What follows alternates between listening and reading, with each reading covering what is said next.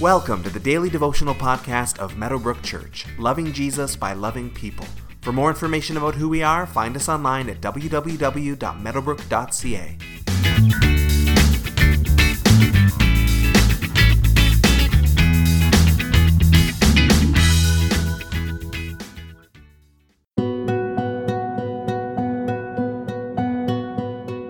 It's a fascinating aspect of human nature that we need to teach our children how to share. A baby is not naturally very other centered. They only think of their own needs. As a child gets older, we have to teach them it's not just about you. Think of other people as well. You need to share that toy. You need to let someone else have their way sometimes. You won't always get your own way. These are lessons we need to be taught. We seem to be born selfish. And apparently, these are lessons that we need to be taught over and over and over again. We don't automatically grow out of them just as we get older, although hopefully we are getting better in these areas.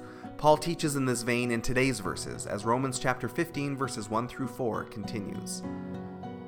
We who are strong ought to bear with the failings of the weak and not to please ourselves. Each of us should please our neighbors for their good, to build them up. For even Christ did not please himself, but as it is written, the insults of those who insult you have fallen on me.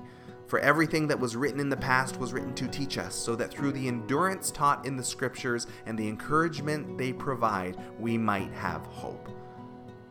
So, we who are strong, that's an interesting phrase. Many of us probably don't feel overly strong in our faith, and it may seem like boasting to think that we are.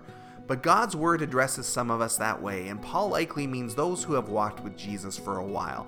We've never arrived anywhere, of course, it's an ongoing journey of faith, but there is a difference between one who has matured in the faith versus someone who is newer. Those of us who have walked with Jesus for a while, who have grown in our understanding of the word, who have seen some maturing in our character, we are to be patient with those who are newer and less mature in the faith and not focus on ourselves, but make them the priority. We are to please our neighbors for their good, Paul writes. Other people's good is to be our top priority, not our own good. Even Jesus was not self centered, he goes on to say, but he was willing to live his life in service of others. If anyone had the right to live a self centered life, it was Jesus. Being God, he had the right to be the center of attention, to always do what was best for him, to live according to his own desires, to receive all the worship. He would have been fully justified in doing so. But Jesus didn't live that way. He lived a life of service and of sacrifice, putting others before himself, never expressed more beautifully than at the cross. If Jesus lived this way, and if we are followers of Jesus, then how can we presume to live a self centered life ourselves? Others came first for him, and others need to come first for us. As he quotes the Old Testament here, Paul reminds us that the scriptures are here to teach us and to show us endurance and encouragement. As we look at the stories of those who have gone before us, as we see the faithfulness of God, as we see miracles and provision, protection shown in so many ways, the scriptures are there to teach us and to fill us with hope as we see who our God is and as we see how he works.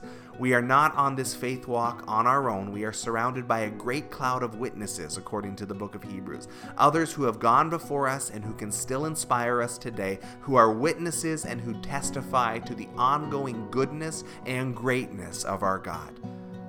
Today, think of one of the Old Testament heroes of the faith that you admire, and then take some time to go and read some of their story today. And as you do, let the Lord inspire you once again with how He was at work in their lives and what it teaches you about how He is at work in your own.